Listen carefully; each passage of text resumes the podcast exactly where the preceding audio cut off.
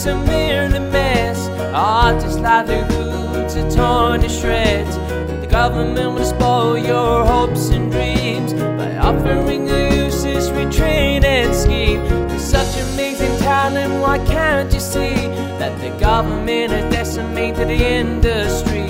And now the years of hard work can be thrown away. And people who don't care, well, they will say, just get a real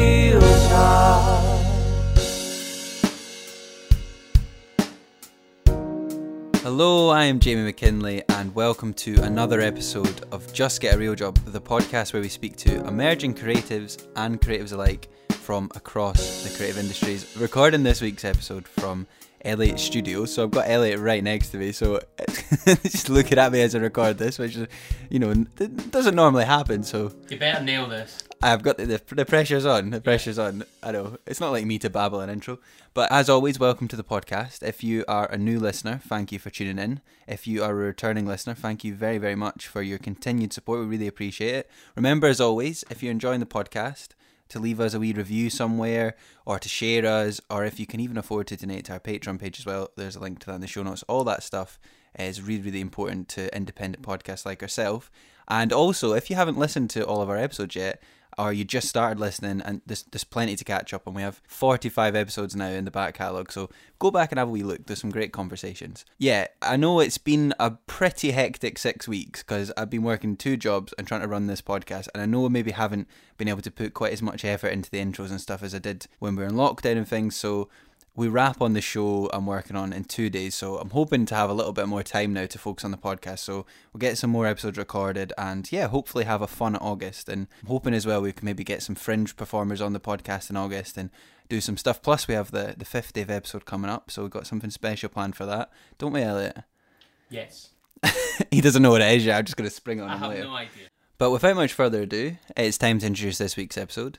And speaking to us this week, we have the lovely Ben Barrow and Lucy Ireland, and uh, they are both writing partners. They're composers. They also act. They've done loads of interesting things, and they both currently have a musical they composed themselves called From Here, which is currently running at the Chiswick Playhouse on London at the moment. So anyone who's listening who's around, go and, go and make sure and try and walk, go and see that because it, it sounds very good. They're, they'll talk more about it as of course in this conversation. But I really really enjoyed chatting to Ben and Lucy. They had lots of interesting things to say. It was a very good laugh. I hope you enjoyed this week's episode, and I'll be back at the end.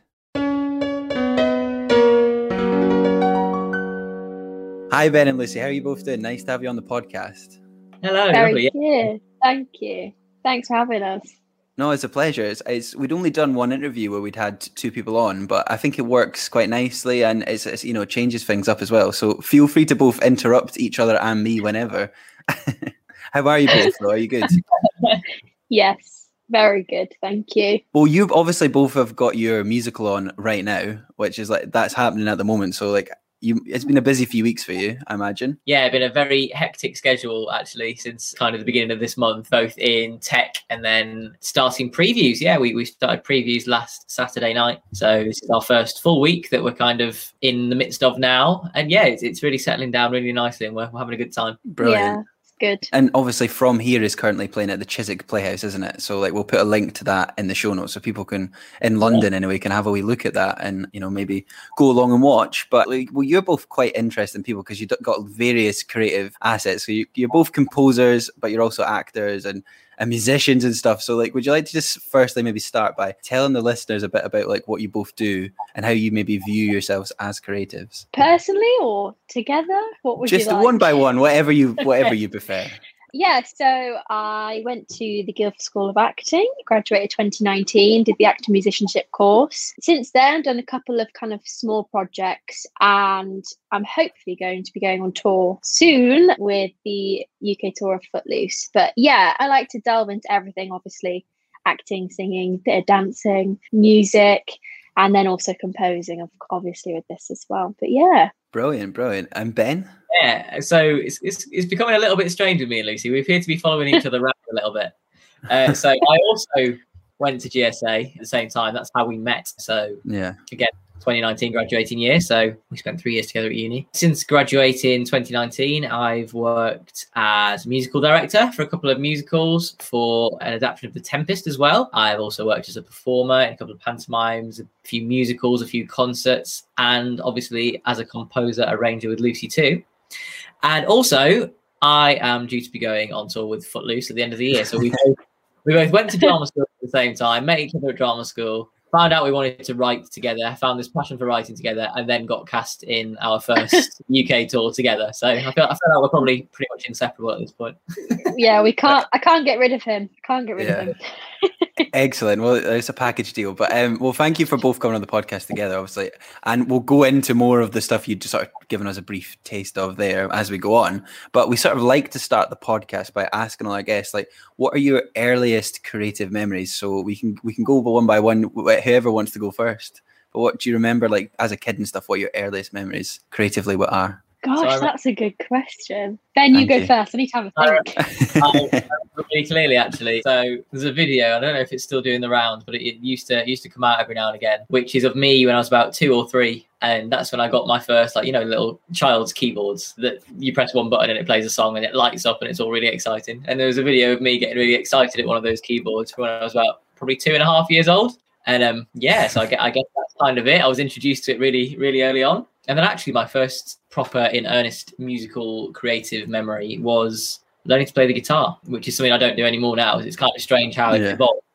So I actually started on guitar when I was about five or six. I went for guitar lessons every week, and yeah, from there, just lots of different avenues kind of opened up, and then that's one that kind of dropped off, which is interesting looking back on how it all began versus how it is now. And yeah, Brilliant, brilliant. And and how about you, Lucy? My earliest creative memory definitely has to be my mum filming me singing as a kid with like a karaoke microphone, singing S Club 7 in the kitchen, just loving it, having no fear, just loving the attention and people watching me sing. That was the, probably the funniest memory I have. I think I was just, I was kind of similar with Ben. I started piano about the age of five as well, and I remember having one of those little toy keyboards that just make the most awful sound. I think everyone had Um, them, didn't they? Yeah, oh, they're yeah. very popular. But I remember that very vividly as well. Yeah, but those are the two I, I can think of. Yeah, and uh, and and just to sort of to segue into this, but like, what sort of instruments do you both play between you then? Because I'm, I'm imagining you're both very musical, so there must be like quite a range there between you both. Yeah, so I play piano. Then my second instrument is clarinet, and then I also play the saxes as well. But that's only more of a recent thing. So still working on those. that's pretty impressive, to be fair. Thank you.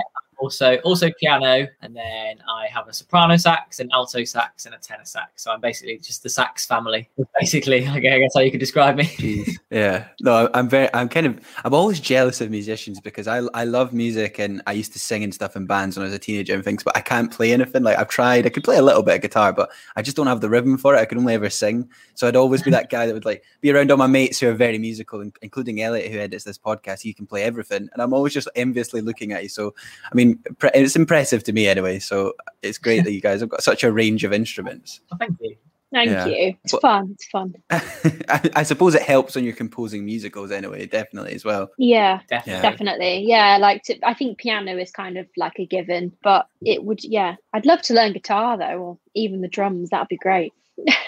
I, I, yeah, I suppose when you're like very musical though, it's easier to pick up other instruments as well because it sort of ties in, doesn't it? Yeah, it just depends on. So, if say, for example, I've learnt clarinet and it's been much easier for me to learn sax, but because they're from the same family, going from like piano to guitar is so different. So, it depends on what kind of instrument.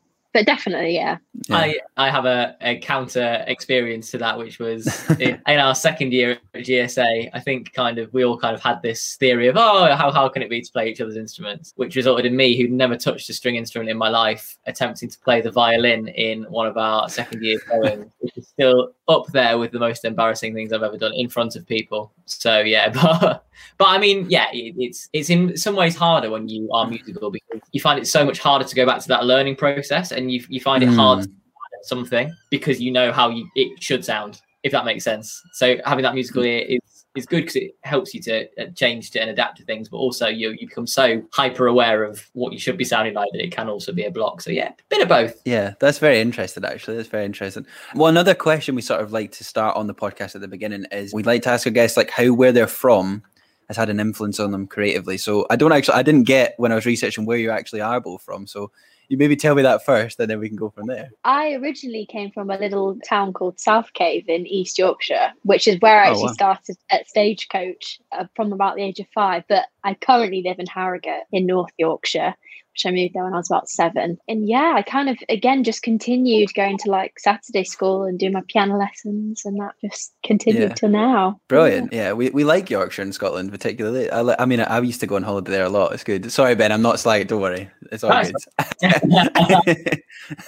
yeah. So, but like see, growing up in Yorkshire, Lucy, was there like? Do you think it was a creative place? Do you think it has like quite a lot of things going on there creatively and stuff? Yeah, yeah. I mean, I'm obviously I was very close to Leeds and York, which have really good theatres nearby, and Bradford. They've got the Alhambra. But no, yeah, there's so many places actually in Harrogate where I was. So many like drama schools and drama like like festivals, even stuff like that. And Mhm. so many people who I kind of did Saturday school with have now gone on to go into the theatre industry and have really have been really successful. So there's definitely a lot of talent there as well as that. Yeah, it's brilliant. No, the, the sort of reason we asked this question on the podcast is it's great to sort of get to know all the different places people are from because there's so much talent across the UK and the world. Because we'd had people from various countries on the podcast, and I always just love hearing about people's personal experiences from their hometown. So that's sort of why we asked this question. So thank you for sharing that. Uh, but Ben, where are you from then?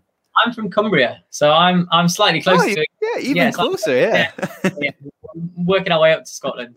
yeah. Um, but the north's fine. You know what I mean? Yeah. Oh yeah, just get north, is good. Yeah, so I mean, interestingly, it's an interesting question to ask how that kind of influenced creatively because I guess I kind of had to go a little bit further to kind of experience any kind of regional theatre or touring theatre. Like it wasn't necessarily on the doorstep. Like the closest places to me were hmm. either Blackpool or Manchester. But kind of consequently, I've got a load of nice memories looking back now of my mum taking me for trips on the train to either Blackpool or Manchester to go and see whichever shows were touring. And it was always a really exciting thing to have that kind of not ridiculously close by even but to be able to kind of go and, and see it and and that was kind of what shaped me that kind of touring theatre uk tours regional productions that kind of went everywhere rather than obviously being in in a big city where where it's accessible all the time. So yeah i mean i guess guess that probably answers your question Yeah. Well, just this, just to throw another question out on the hoof, but like, I guess both, as you both sort of come from maybe like smaller places, not big cities and stuff. Do you think the pandemic has made theatre more accessible for everyone because th- they don't, people don't have to go to like a theatre to see it and stuff now?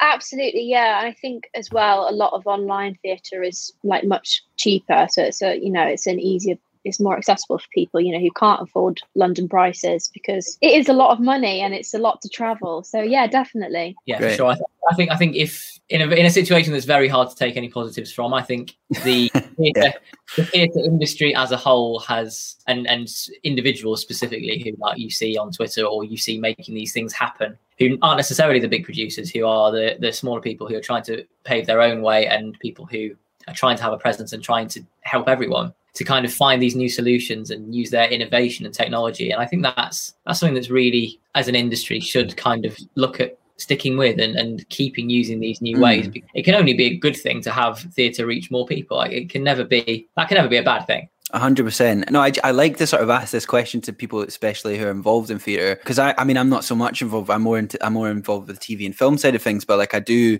I love theatre. I studied it in my undergrad as well, and like, I, I just like to speak to people like yourselves, who, you know, you are basically part of that industry now, really. So it's just good to hear that. And obviously, as you say, it's, it's hard to find a positive at the moment. So like, we have to sort of look at what we can. But it's also, I imagine, brilliant for you to be back on stage, as we'll come on to soon. yeah definitely Yeah, it's, it's Absolutely. there, there is still no feeling quite like having an audience experience a piece together and having the atmosphere i think it, it that's what it misses when when it's all online the Mm. atmosphere that you get with a room not even full of people but just when more people can experience the same thing Yeah. in this Yeah. space I've not been able to go back to the theatre yet, and I cannot wait. I've got some, I booked some shows for the Fringe, and I, I just can't wait to get back there and see some live theatre again. It's going to be great. But I have another fun question for you both, which I do really enjoy, and especially because you're both, you know, from Yorkshire and Cumbria. But we like to ask everyone what their favourite word from where they're from is. So, do you both have a favourite word or phrase from where you're from? Oh my goodness. Difficult. My mind's gone. My mind's gone blank. I know it always happens. It always happens to a lot of people. Take your time though. Take your time. So I, I was so here's here's the thing, right? I was told really recently, and I've never been pulled up on this. And maybe if there's any other Cumbrians that listen to this podcast, they can help me out on this one. So I used to believe, so the word episode, as in we're recording the episode of this podcast. Yeah. Yeah. I, yeah. somehow got it into my head, or this is the way I've always pronounced it as episode with an F sound in there. And I was convinced until recently that that was a dialect thing. I was Mm. fully convinced until I think it was actually you, wasn't it, Lucy, that told me it was it, it can't have been, and that it was just me. I, I was. Yeah, I was there, and uh, uh, So, any- any Cumbrians out there, help me out. Do you say episode, or do I just say it wrong? you know, there's a few word, there's a few words like that, and because I'm from Fife in Scotland, and I don't know if this is a Fife thing. I did the same as you, like where I'm like, is this a dialogue thing or dialect even, or is this just me being stupid? But I, Princes Street in Edinburgh, I call it Princess Street. I always do. I refuse to call it Princes Street, which is actually called. And Westminster, it's obviously Westminster, but I always say Westminster. I just every time. I just I- for whatever. Maybe that's just me being silly, but Similar I'm gonna go with it being a yeah. It's a similar thing. So dialect. I like. Let's go with that. We'll go with that. Have you had time to think of a word yet, Lucy? I mean, yeah, I, I'm not sure this is specific to my location, but the word that I always used to enjoy saying was, you know, when you go, I don't want to say it, but an alleyway. So if you go Mhm. down an alleyway, I've always called it a ginnel. Yeah, I don't know Never if that's that. like a specific thing to Yorkshire or something, but I remember someone being like, "What's that?" And I was like, "Oh, it's like like an alleyway." But I've always called it a ginnel. I, don't love know if that. that's never heard it, but brilliant. yeah. yeah, it's Yeah. interesting. It probably the is like a thing I can think northern word or something. I Yeah. think so. Yeah. It's great. I love this question. I get to pick. I get to pick up so many new phrases. It's brilliant. my other my other Cumbrian one is, and I, I- I don't know a lot about this, but it just always amuses me to, to remember this is that Cumbria has its own way of counting. Uh, Mhm. So it's one, two, three. I know it starts Yan Tan Tethera. I, I don't know if I can go into that, but Brilliant. That's, that's the Cumbrian number alphabet, I suppose. Number Mm. alphabet thing is the number alphabet a thing, or have I That's just great. made that up? Ah, we'll, we'll, we'll allow it. We'll allow it. The, the first, no idea. the first AD on the TV series I've been working on at the moment is actually from Cumbria, and she's great. She comes out with some great, great phrases over the mic sometimes. So Yeah, yeah, Got- got a lot of Cumbrian going on at the moment. But I sort of suppose I should now ask you both about like how you two met and stuff. So like you're both sort of grown up in your respective towns. So how did it come about that you decided to both go to the Guildford? It's Guildford School of Drama. Is that that's the correct place? I got it right.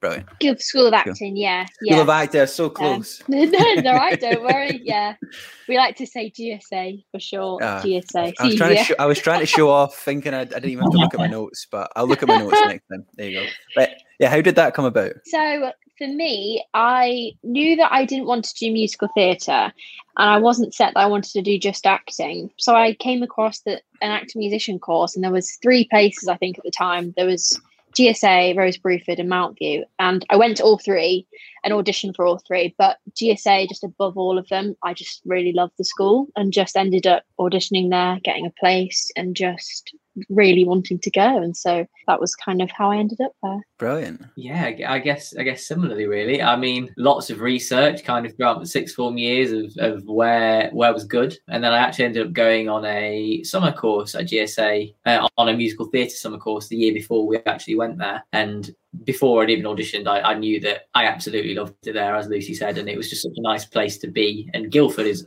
also just beautiful. Love Guildford. And yeah, similarly, kind of auditioned December 2015, which just feels like a lifetime ago now and yeah the rest was was history and then we we both ended up on the actor music course which was really new by the time we got there actually it was only Mm. We were only the second year that they took in on the actor musician course so it was really new really exciting and yeah lots of good things happened Great, and that, that's really interesting. Do you remember like how you both met? Then do you remember like how you started working together in a creative way? Is that is that an interesting story? Sounds like it Uh, should be. I don't think I think it's literally as simple as we just we obviously we all met on the course kind of in, mm. in a freshers week and me and Ben just instantly like kind of got on and just I don't know I think I don't think there's a there's an interesting story there maybe Ben can remember I remember on the very first day when we all went into the building. I think it was the Sunday before we actually started. So none of us had ever met each other, and it was all a little bit awkward, all a little bit quiet, all a little bit shy. But we'd had a group chat beforehand. We'd had a, a Facebook Messenger group, which I think Lucy you started, didn't you? You kind of found everyone to go into it. yes that's true And I remember just thinking, because I, I, I basically, I, I, And it wasn't a deliberate thing on my part. I just kind of didn't. But being the shy little 17 year old, I was never actually messaged in this group chat. Uh, pro- probably not even the whole time in the three months before we went. And Lucy was like just probably the most vocal on by by stark contrast. So there was me like never saying a word, and Lucy just like spamming this group chat every day. And then when we got there, I remember having more of an idea of who Lucy was for this reason and kind of feeling like I knew her a little bit better. And we are all sat around in the foyer of GSA and Lucy was sat opposite me, I think. I don't even know if you remember this, but I, have got a really good I'm scared where this is going. Yeah, you look very you look very alarmed, Lucy. I must say. I don't know, but I just, I just distinctly remember like standing around the room and just looking at everyone and then making eye contact with Lucy, who just like instantly on day one just pulled like the most ridiculous face back at me, and then that was it. and that's what I remember. It's just Lucy pulling a funny face back at me. I do not remember that. I do not remember that. And it kind of, it fit with what I'd expected. that's nice uh, you know what, Ben? I, that makes me feel better because I'm the friend. Like when I speak to any of my mates, I'm always the one that remembers like everything that you know how we all met. They're all like, "I don't recall that. Sorry, mate." And I'm like, "Oh, maybe I'm just overly nostalgic or something." Maybe now's a good time to mention Lucy's nickname. hey, go for it. You go for so, it. Go for it. So I have a tendency to be very forgetful with like short-term memory kind of things like you would think mm. I have short term memory loss. So I've adapted the nickname from Ben and our producer for the show called Dory from Finding Nemo. Excellent. Because, yeah, because I just I I can't retain anything. I forget something that happened a day ago instantly. I have to be reminded. But yeah, brilliant. We'll, we'll chuck it. We'll chuck. We'll chuck it a wee soundbite of Dory here. I think that'll be that'll work well. We'll do that when it comes out. I love that.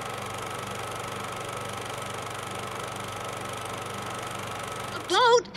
Hey, I've seen a boat. It passed by not too long ago. It, it went, um, this way. Yeah, it went this way. Follow me. Wait a minute. Wait a minute. What is going on? You already told me which way the boat was going. I did? Oh, no. If this is some kind of practical joke, it's not funny. And I know funny. I'm a clownfish. No, it's not. I know it's not. I'm, I'm so sorry. See, I, I suffer from short-term memory loss. Short-term memory loss.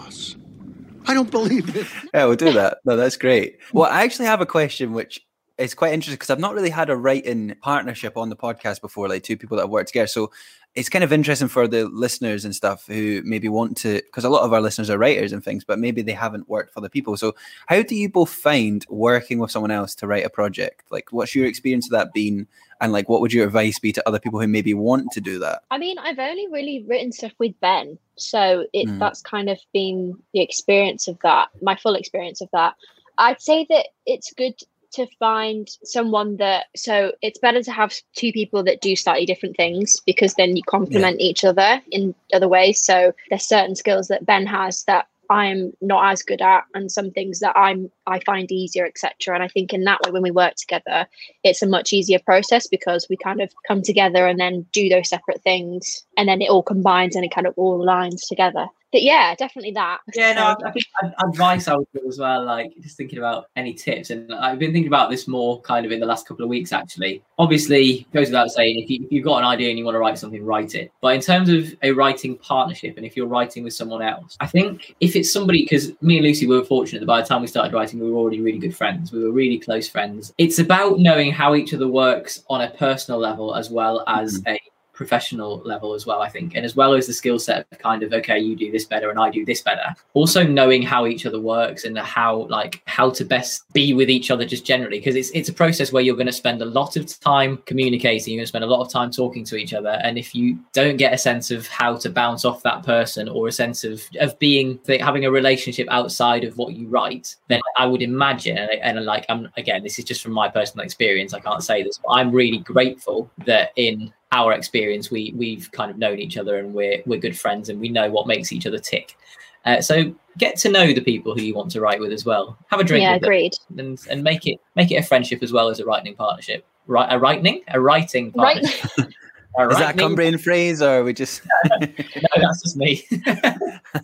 no, uh, that's interesting as well because I also imagine you can be friends with someone and you're just maybe not meant to write. You're not like sort of meant to write together because you know sometimes you can be friends with somebody, but it just doesn't work creatively as well. So I think it probably works both ways. But I think imagine being able to get on with the person you're working with is essential, and and probably you'd like to hope you would. Otherwise, it wouldn't be very fun. So Yeah, definitely. yeah. Definitely. Yeah, For sure. definitely. And and obviously, like the project you've been writing from here is a musical. So like, it's not just been writing like a play or anything. It is. It, it's obviously been writing, I imagine, dialogue, but also writing songs, composing and stuff. So like, that is quite a big project. So like, do you want? I don't know if you're able to take me through the sort of process of getting this show from starting it off as like an idea to like where it is on the stage now, which is actually quite incredible, to be honest. So well done. Yeah, so we, we started writing about April last year, so April 2020. So basically, the show, I, d- I don't know whether you're going to come to this, but I, to give you a loose outline of the show in case. I would love go- to if I was in London. I would happily come down, but I'm. I don't yeah. think I'll make it, sadly. But Oh, that's that's okay. But so the rough idea of the show is that it's about this idea of do we look for in our experiences in the moments that we go through in our lives do we look for endings to things that we're going through currently do we do we like the idea of a happy ending or do we like the idea of the chance to start something new like a new beginning which do we aim for most that kind of idea is is what we're going for and that Mhm. kind of came about from not knowing when we started writing this last April, kind of having the chat about how are we going to come out of this pandemic. Oh, and we didn't know when that was going to be at this point. We didn't know what it was going to be. But we wanted to take that idea, not make it a show about lockdowns, pandemics, things like that, but to make it take that theme and kind of run with it and, and to work out how that fed into our everyday lives of beginnings and endings. And very soon we found out that we just couldn't get away from that idea. So that's when we started. I'll let Lucy take over. From here, yeah, I mean, I'd say, yeah, that's pretty much how the process happened. We've been writing it since then up until now, obviously, and we've been rewriting it as we go. And Yeah, I there's can been changes and things, and we've kind of found that. So, being in the rehearsal room with director and the actors, it's been really nice to see how they kind of interpret the work. And there's been changes that have come about from you know them. We've kind of heard them sing it and thought, oh, this this could be changed to this, etc. So it has been quite a collaborative process, which has been really, really nice. But yeah, I think for anyone coming to see the show with the idea of that endings and beginnings, there is something in there which I hope everybody can relate to or can take away from it. So when you come to see it, there's obviously so many different things in there, so many different aspects of life. But I think there's something which everyone can take away, and it's, it's kind of got that universal message in it. In true 2020 and 2021 style, we wrote the whole show on Zoom as well. So everything We everything, did. everything was done without Yeah. actually which was kind of weird, but we we made it work. yeah, Yeah. we did it surprisingly worked quite well i don't i don't know how it did it just kind of ha- worked out great balanced Yeah. Yeah. Well, well, interestingly, we'd had, I mean, we'd had over 40 creatives on this podcast now, and a lot of people have made like stuff over Zoom. And it's a lot of our guests have all been creative in lockdown. And it's amazing how people adapted and just kept working. And I mean, this podcast was created in lockdown. So we all like sort of just kind of, we were all creative people and we all had to sort of keep working and keep making stuff. But I mean, it's great that you were able to sort of like put a show together on Zoom and stuff. So I imagine like all the rehearsals were on Zoom as well, like everything. no so our rehearsals were in person for the show itself but we did all our demos and stuff before the show. Yeah. so like kind of all the in, like the interview process and that was kind of all done through zoom for all our creatives. And we did self tapes initially for the cast but then we had an in-person audition because we wanted to hear them sing the material. But yeah the majority of the process has been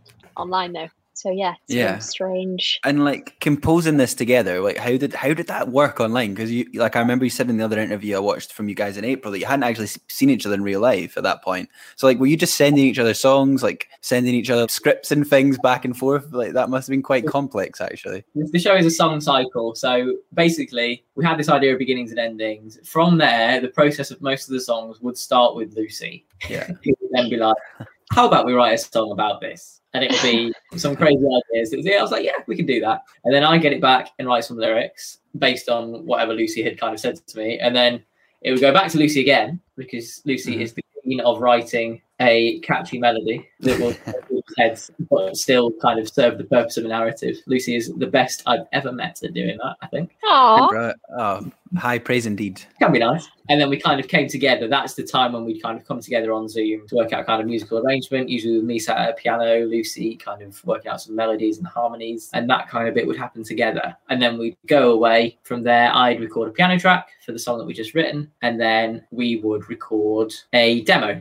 So we'd use our recording equipment to record a demo for that song. So actually, it was kind of a five-ish stage process for each song. So each song kind of took a bit of time, but mm-hmm. actually, we found that by the end of that, we had something that was quite well crafted and we had a good record of because we'd taken the time. And in some ways, again, I think if we're looking for positives to take out of this, that was quite helpful because it meant that we weren't just in a room together and we went, all right, we'll come back to that Yeah. later and made a record of it and going went, oh, what did we do? Like we always had a really clear idea of, of what had happened and, and I think that was that's been good and we'll have that forever. We- We can always hear how it started versus how it is now. That's Yeah. great. No, yeah, no. I, I think sort of having the creative process and looking back on it is really interesting because I just watched that Bo Burnham Inside special. Yeah, it's all about him. Like you know, it's sort of the whole show is almost like his own creative process, which I find really interesting actually. But before I sort of ask you, I've got, I've got a question about how you got this sort of off the ground and how you ended up getting it made and stuff. Anyway, but I just wanted to sort of touch on the themes of this show, which I was reading about in the in the pr- preview stuff because I love the idea of like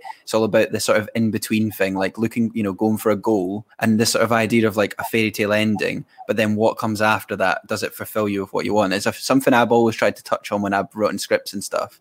So I, when I read that theme, I was like, that's really interesting. I need to ask them about that. I think again, yeah, it kind of again, it came from that idea of the pandemic and you know being stuck in something where you you don't know where you're going and being on a journey and not being sure where that is going to end. But essentially, that is seen in everything that we experience in life. So you know, in Mm. the show, we've got themes such as grief, relationships, family, love, friendship, so many different things that it explores. And with something like grief, you might think that that's just kind of that's it, like that happens. But we kind of we all know that there is like different stages of grief. I mean, most of us have experienced it at some point in all in our lives, and we will experience it. So it's that kind of idea of you know learning to live with it and moving on from it. And the same with something like a friendship. Like a friendship may not last forever, but you may come back to that person, or you may you may never see them again, etc. So it's just kind of that thing, and seeing things that happen to us in our lives in a different way, and just kind of rather than seeing them as one thing and then another and then another, it's kind of sitting in the in between of those moments, I guess. Yeah. Yeah, I think. exactly. And without wanting to give too much away from the show as well, it's it's it becomes very apparent as it became very apparent to us as writers that you kind of can't get away from this idea of the beginning of something new, the end of something, because they're so interlinked in our lives as well. They that you can't you almost can't split them because as soon as you're careering for the end of something, you're also coming towards the beginning of something else as a consequence. And that's what we do in our lives. And that's what we very quickly realize that we, we don't take maybe potentially enough time to kind of sit in those moments in between where we're not No. pushing for one or the other. And that's hopefully reflected in the show because we've created something which is we keep coming back to the word chaotic.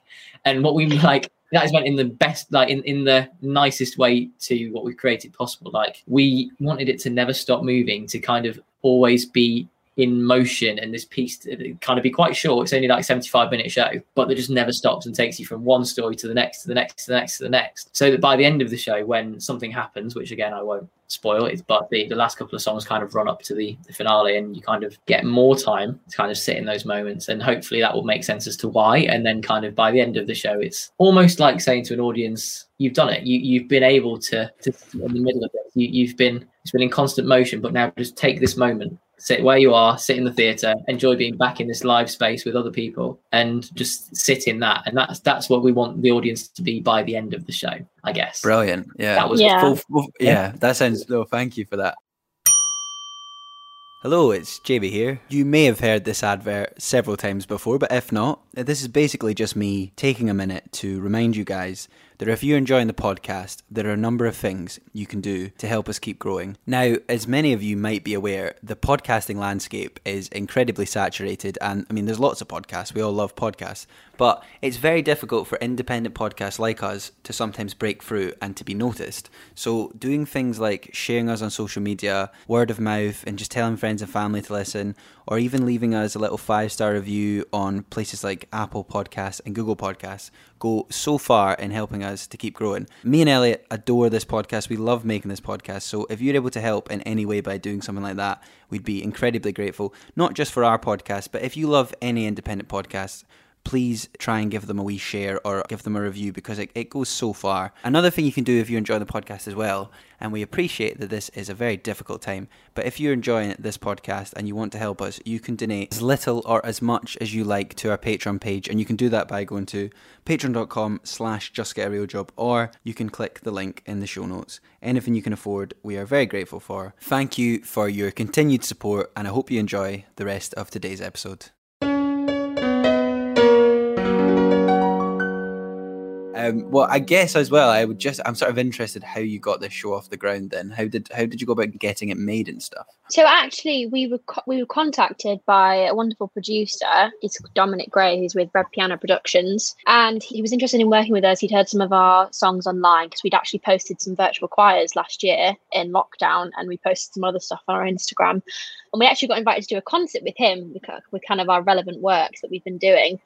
And then it just so happened that he was interested in hearing more and he was like are you working on anything else? And we were like actually we are. We have something in the process that we've been working on for a few months.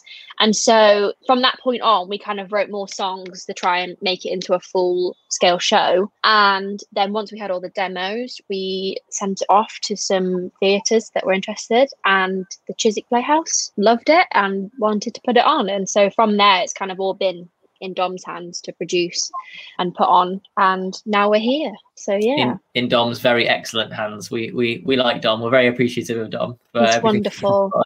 So he's he's been amazing. He's been absolutely brilliant with with the team he's managed to get together as well. Right. With everything he's managed to pull together and the things he's managed to do with this very new show that he's taken a massive risk on. So anybody out there, go and check out Red Piano Productions and Dominic Gray. I'm sure he would Brilliant. appreciate. We'll chuck a wee link to Red Piano in the show notes as well for you. Then don't worry at all. Go, click click below to find out more there. Well, that sounds great. And obviously, when's the show run till? When is your show until for the listeners as well? So it's running now until the 7th of August. Brilliant. If I ever do find myself in London, who knows what I'll be doing in the next few weeks? I will. I will pop along and see it. I genuinely would do that if I was in London. But uh, go ahead, any of our English-based listeners, or even Scottish-based, if you wherever, if you're in London, go and see the show. Come see us. Well, I've got some sort of other questions now. These are kind of funner ones, just about like you know musicals and stuff. But my first one is, and again, you can take time to think. Uh, you don't worry, we'll, we'll edit it so it sounds like you said it straight away. But my first que- my first question is like, what are your sort of big influences, like musically wise, or just like in Mm. general? Who what who's influenced you both as artists the most? So this is the third project we've written now. And it's interesting, like this is a very non-straight answer to this question. So I apologize. I'm gonna go around the houses here, but we'll get there, I promise.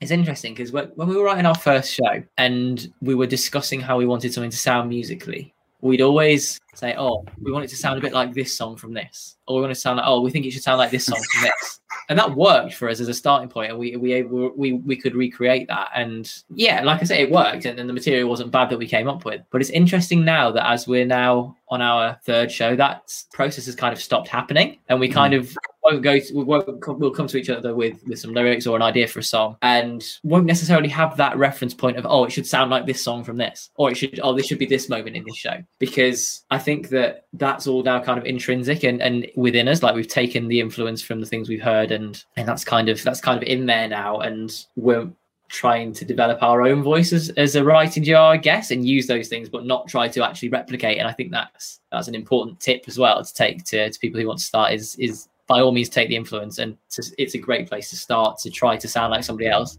but then at the end of the day just just sound like you because because that's that's what people want to hear is is your voices your Hundred music percent. but anyway i'll actually answer your question now um Oh, it's I- fine. I- I, was. I thought it was good. We- we've been compared to the stuff that we've written is got a bit of Jason Robert Brown behind it in places. Is a little bit of that kind of feel, especially with the orchestration of this show. It's for three pieces, which is piano, cello, and guitar. So it kind of lends itself to that kind of style.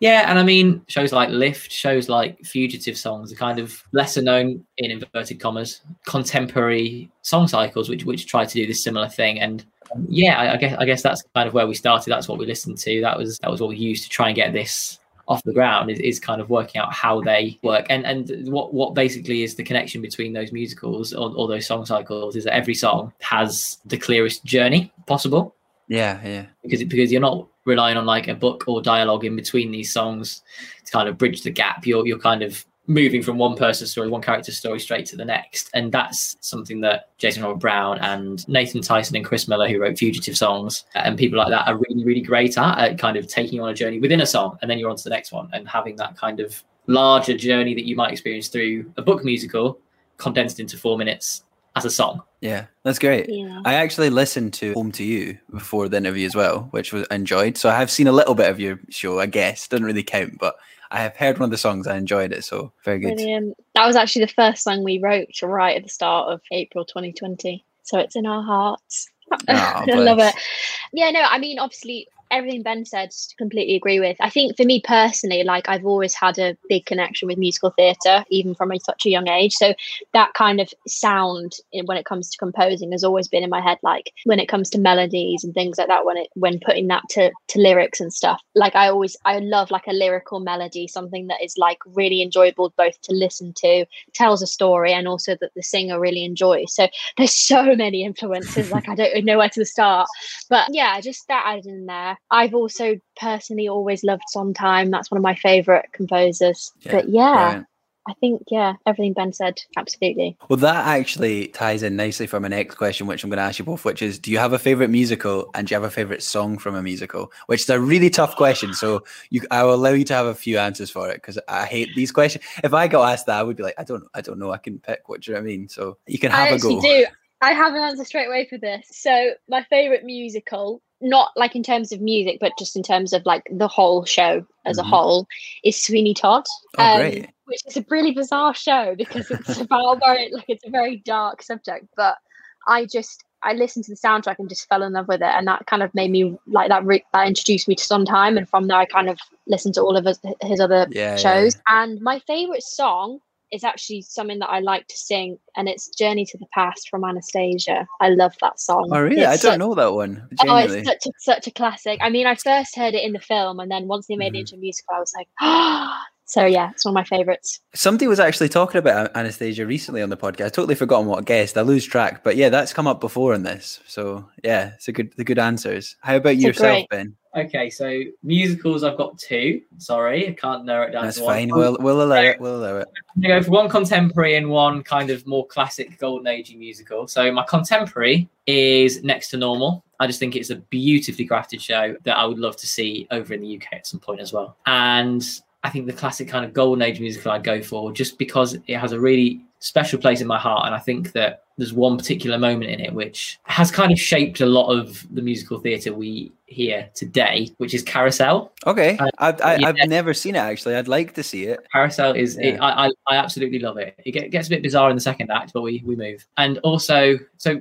favorite song I would actually go for. It's technically "If I Loved You" from Carousel. In if we're if we're going by that logic, but really like there's a whole eight minute sequence around that song, which is like it's Mhm. the bench scene, which is quite early on, and it's kind of the first time in musical theatre where you have I say the first time like one of the very early occasions in musical theatre where you have text going straight into song, back into text, back into song, and everything flowing as one narrative, and the text being the, the music rather being so in, ingrained into Yeah. that. And yeah, that always for me when I listen to it, I just go, oh yeah, that's that's really that's really smart. And so that's kind of where that started. There you go. That was- that was some great answers from you both. I love I love how much passion and detail you went into. It's great. Sometimes you get a guest who just is like, oh yeah, this and that's it. Do you know what I mean? So it's always nice to just have a have a bit of the backstory as well. I find it interesting. Well, this is a, a quite a fun question, and we, we this is a newer question on the podcast, but we've been asking this because we're obviously still in a pandemic and we haven't been able to do these things for a long time. But I'm going to give you both like three categories, and then from there I'll ask you a question. So you can have a sweaty dance floor, a drunken karaoke night, or a hungover Sunday. So which would which of those three would you like to both pick? Probably a sweaty dance floor, just because I miss dancing in a club. yeah. Well, what are you going to be dancing to then? What are you dancing to? Grease Megamix. Oh, come on. That's been so long. I'd love to dance that as well. Oh, man. um, yeah, or just like some classic '80s songs. Yeah. Love, ABBA or like- something. Just anything. Yeah, Yeah. just anything really. Oh, I miss it. I miss it. Similar answer. I, I'd be I'd be sweaty dance floor specifically in pop You going world, for it as well? specifically in Popworld in Guildford. Those were the days. all the ah, cheese tunes. Have you got like a particular song you're going to choose though? Oh, Oh, that's hard. All of them. Just all, all of pop All of Potwell's- them. Every.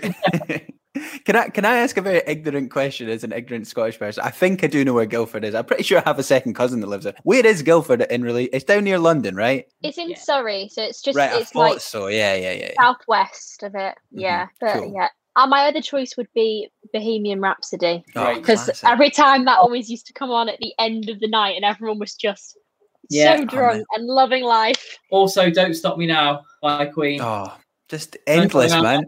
Yeah. You're just making you're making me sad. I just want to go out dancing again. Um, the the, the the series I've been working on actually they were filming this sort of it's set some of it's set in 1996 I can't give too much away because I've signed a thing but like and they had this big like dance like party scene and they had like 70 SAs and it was like the closest I've felt to being at a night out in ages I was just standing from afar watching but I was like wow I feel like I'm nearly at a, a night out again and it was it was nice for like three hours to pretend that it was real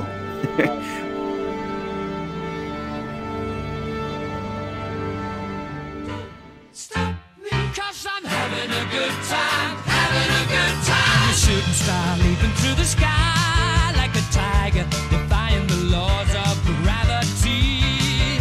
I'm a racing car passing by like Lady Godiva. I'm gonna go, go, go. There's no stopping me. I'm burning through the sky, yeah. 200 degrees Yeah, well, I've got. I'll start to wrap things up because I know we've nearly been speaking for an hour. But before I sort of get into the last two questions of the podcast, I just sort of wondered what your and this is a very difficult question, and none of us need to know the answer. But like, what's your ideal like sort of career? Like, what is it you would both like to end up doing if you could choose? I've got a very not direct answer for this one. Basically, because I was asked this before in like a interview I did, and I've realised from doing different things, so being an actor, work, being a musician, teaching, anything like that, and not- now obviously now composing and being as a creative, literally just being in a rehearsal room for a show for me is enough and i would see myself working as a composer potentially a musical director at some point, maybe even a director if I decide to go in that direction, or as a performer. I think my ultimate love is to be on stage, but I genuinely think I would be happy doing anything of that sort, like on a show, just being in a theatre, being part of that process and just mm-hmm. making that show come to life. Just being a part of it really is the is the kind of the the love of it. So yeah, although I do love acting and I love being Yeah. on stage, so I think I'd always end up coming back to that. But essentially, it's just kind of that whole reward of being part of a show and being part of such a big thing with so many Yeah. other people. That it's just really rewarding. Yeah. A lovely answer, yeah, very nice answer. How about how about you, Ben? thinking about an ideal career in the creative industry, one of my big things is that I hope that me and Lucy keep on writing. I hope that we keep Yeah. making shows. I hope that this show has more of a life. I'd love this show to continue because it's become our little. Yeah. like our Bring little it to Scotland. Bring it to Scotland that I can come and see it easier. Come to the fringe. We actually Yeah. could. Yeah, like- Yeah, no, good. it's some fun. From here, it's become like a little bit of a favourite child of ours now. I think. Yeah. Which is- Yeah. yeah. Similarly to Lucy, really. I know it's a, it's quite a, a non-committal answer, but just to keep being creative, just to to find those opportunities to be creative, whether that's as musical direction or performance. Really, they're the two main things that I want to, to keep doing as well as the composition. And yeah, just to just to keep being a part of the process. Great. No, that that's great. I, I think most people I speak to, we all we all just want to make a living being a creative and being able to actually do that. Just get a real job. Which segues me very nicely into probably our most popular question, and it's the sort of the name of the podcast. But we'd all had to work a part-time job or a quote real job that we'd not very much enjoyed to support our art. So, like, what are the worst part-time jobs you'd ever had to work? God, I don't want to name and shame anyone. You don't have to name the company. I may disclose. You don't have to name them, but you can if you want. We will not stop you from naming it. to be fair, I've not had the worst experience working in jobs. I mean, I think the definitely the, the worst thing I've done is working in a retail store. Yeah. Um, just because it's like you're on your feet all day. It's like this. It's so boring. like there's just nothing to stimulate you, and it's just some of the customers you get are just not nice. Which is the same as a hospitality, really, but it's retail. It's very similar. I think that was my least enjoyable experience working, but luckily I didn't do it for too long. So yeah. yeah, that's I fine. um, so I worked for a little while whilst we were in Guildford in a a big supermarket. Um, Does it one. rhyme with? Does it rhyme with? ah, okay, we'll go with that. We'll go with the blue one. Yeah. Rhymes with, yeah, yeah, yeah. The blue one. and I worked in the the freezer department. That was where I was. Where I was put the freezers in the blue supermarket. The the evening time shifts, had my little fleece, had my little gloves. Was just stocking ice creams most of the time. It just said the blue one on it, right? Yeah, on the Yeah, the, the blue Yeah, one, yeah. exactly. But I mean, I mean, it was it was it was generally like Lucy said, it was generally all right. It, it did the job it needed to do until I once got locked in the big freezer by my manager. Ah. Uh, who didn't I was in there. I was in there pulling out a cage of I don't know, probably chicken nuggets or something by this point to go and stock on the back in the freezers. And he walked past, not knowing I was in there, shut the door. I was going, I hmm. don't think, I don't think you can open that from the inside. I went to check. oh no! He couldn't, so um, just had to bang very loudly. And luckily, he did come back and heard me. But it's kind of How one of long, those were you, how long were you in the freezer for? That's like genuinely horrible. I'll make it sound really dramatic. It was only a couple of minutes in the end, but um, It probably felt like a. It probably felt like a lifetime, though, right? I, I was I was getting ready. I was getting ready to have a film made about me. Uh, at, at that point, I was ready. I was so ready for the blockbuster You about my drama queen.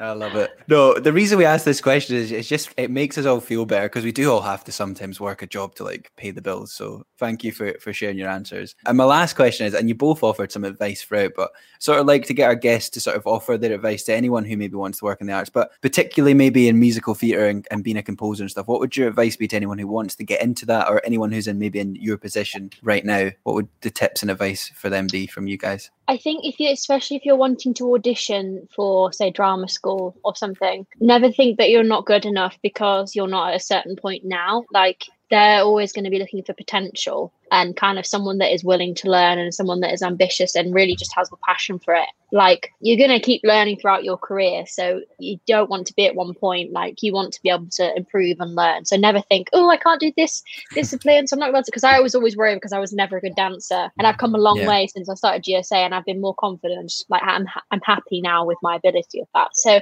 yeah, and just practice, just practice as much as you can and just have good knowledge of songs and styles and, you know, just really make sure it's what you love doing and be passionate about it because it's hard. it's a hard industry.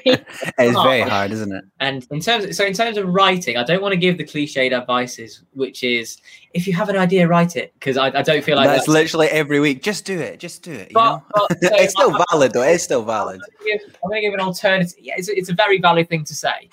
But obviously, some things are going to work better than others. So, obviously, if you've got an idea and you're going to write it, just do it. Yes. But the advice I would give is this if you write something down, you can always scrap it. Mm-hmm. If you never write it down, you never know if it's going to be good. I love that. That's great advice. Thank you. That's Yeah. I'll take that on board myself. we're, we're, we're, we're very got- quick to do it as writers. Like if we write, if if we have something down on paper that's been in our heads and we go, yeah, that's enough, then we can just go, okay, move on. Whereas if we never wrote it down, we never know. So but also as well like you know if you come up with something and you write it and then you realize you don't like it like or you know you can have a break from it you can always come back to it. So write it down write it write whatever you can. You can come back to it in a year or so and you might have this amazing idea and it becomes the best song you've ever written. So yeah so basically, just do it, but said in a different way for a bit of just variety. do it Good save. Good. No, it was great. No, thank you very much. And guys, this has been very, very enjoyable. Thank you for giving me your time today. It's been great. I'll let you both remind the listeners where they can come see your show and where they can find you and stuff. Yes. so the chiswick playhouse we are on till the 7th of august the title of the show is called from here and you can book your tickets at www.chiswickplayhouse.co.uk forward slash from here. There, the cast are incredible. The whole creative team are incredible. It's probably the cheapest ticket you will ever get to come and see these people uh, on stage to see a new musical. Come and see it, please. Brilliant. that was a very, very professionally done. I imagine you've done that a few times recently, but well, well, Yeah. well played. Uh, but genuinely, thank you very much for your time. I've, I've loved this conversation. Thanks, guys. Thank so you. much. It's been so Thank you for fun. Some great questions. Thank you. So you go. That was my conversation with Ben and Lucy. Very, very grateful to them again for giving us their time. I just want to also give a quick shout out to Daniel for setting up the interview. Very much appreciate to him. So yeah, if you want to find out a bit more about Ben and Lucy's work, there are links to some of their stuff in the show notes. Remember, go and check out their musical if you're based around London as well. From here, it sounds very, very good from what they said, and I'm sure they'd very much appreciate it if you could make it along to support them. But as always, as well, if you're enjoying the podcast, there are lots of things you could do. Do you know what they are, Elliot? Do you want to do you want to help out? You can leave us a review on Apple Podcasts. or wherever you get your podcasts. There we go. There's one of them. Another thing you can do is you can share us on social media, or you can tell friends and family to listen. And Elliot, what's the last thing?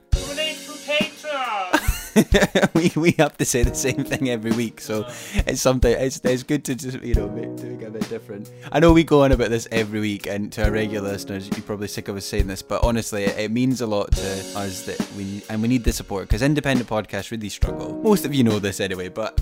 As always, thank you very, very much for listening. We'll be back again next week with another episode. So, wherever you are in the world, I hope you're well, and we'll see you soon. Elliot? Chittle. just get a real job.